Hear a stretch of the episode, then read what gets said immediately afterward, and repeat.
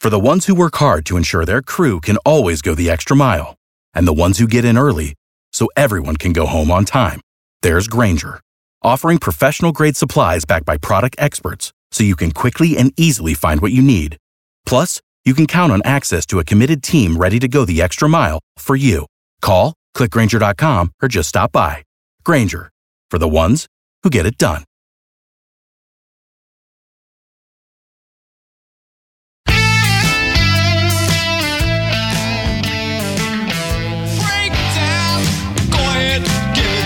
507 on the KRMG Evening News with Skyler Cooper. It's Tuesday. It means it is time for the BA Breakdown uh, to see what's going on out in the wonderful city of Broken Arrow. Joining us this week is Kenny Schwab, the Assistant City Manager of Operations. He's our guy for community development, emergency management, construction, parks and rec, that sort of thing, and uh, many other things. Kenny, thanks for being here this evening.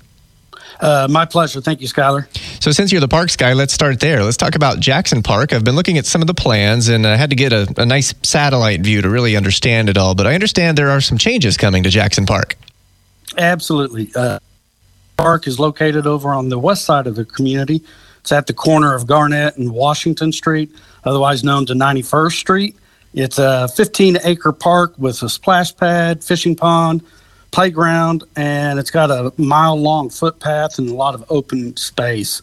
The park is well used by uh, both residents of Broken Arrow and actually the people outside of Broken Arrow. But right now, we've got some improvements going on. There's uh, we're increasing our parking sp- spaces. There's 53 spaces, and we're going to increase them to 83. Adding a new uh, restroom facility and also some exterior water fountains. Yeah, I could see where the parking thing would be really important. It looked like it was sort of disproportionate to uh, who could park there versus who could be in the park. Was that something that was highly requested from people? Absolutely. That park is used so much that we have a lot of parking that occurs uh, in some of the residential area and some of the commercial on the side. So we we need to increase those spaces, and we're going from 53 to 83. Now, people may not be as familiar with some of the parks in Broken Arrow. Of course, here we, we talk a lot about the stuff in Tulsa, but I live in BA, so I want to know about all the parks. What else might people think uh, or not know about that's maybe a little hidden gem of the parks in Broken Arrow?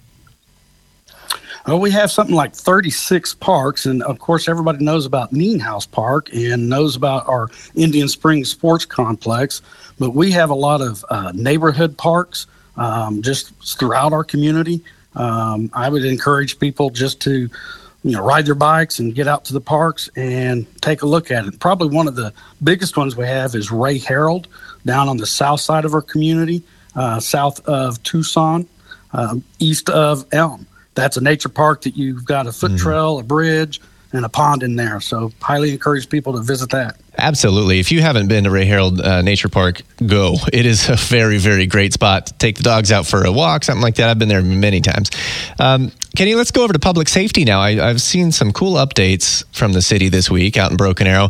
The fire department now has a highly specialized firefighter, a guy by the name of Wade Ambrose, who is a smoke diver. Um, I think I could kind of guess what that means, but tell me what a smoke diver is and uh, why that's important to the BA Fire Department. Well, first of all, we're extremely proud of Wade. Um, he just exemplifies a firefighter, and he's been with the fire department for five years now. But as you said, he's the, the state's 50th smoke diver. Um, smoke diving is really a, a mental and physical challenge, and they put him in a controlled environment. The firefighters are put in seamless life and death situations and must uh, find their way out of those with limited amount of air in their tanks. So it's like I said, it's a mental challenge. It's physical. Uh, some of the uh, some of the things that they'll have a smoke-filled room with no visibility, like a drop ceiling, and everything falls on them, and they've got to find their way out without getting entangled in like the wires and the ductwork. So it's it's very impressive, very rigorous what they go through. My understanding is it's a ten hour a day, six day um, program, so it's a total of sixty hours. Yeah, that would be a, a crucial skill set to have. You know, if he's going into a house fire, there's people that need to be rescued. I would imagine he's one of the first in uh, with that experience and that capability. Absolutely, they actually learned some self uh, survival techniques through that course. So my understanding is there was 22 that started, um, only 11 that were able to complete it. So, like I said, we're extremely proud of Wade and happy for him and our, our department, his family. And one of only 50 in the state. That's really cool for BA. Um, on the police side of things, I saw where the the police department is getting some new tech in the way of a drone. Um, how's that going to help the BA police department? Um, they've actually used drones uh, in their the police work the way they use this drone is when they have a like a situation, a barricade, uh, a perpetrator is barricade into a facility, a building. Instead of sending police officers in, you can send the drone in and kind of survey the facility, the aisles where things are are located, and we've actually used this uh, drone like this in the past. It's our special operations team technical unit that's used it in a life situation that we're just talking about, and uh, the perpetrator actually set fire to the facility and destroyed the the the existing drone.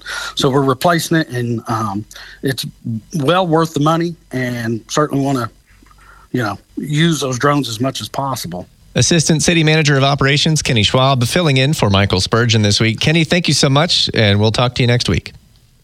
Thank you, Skyler.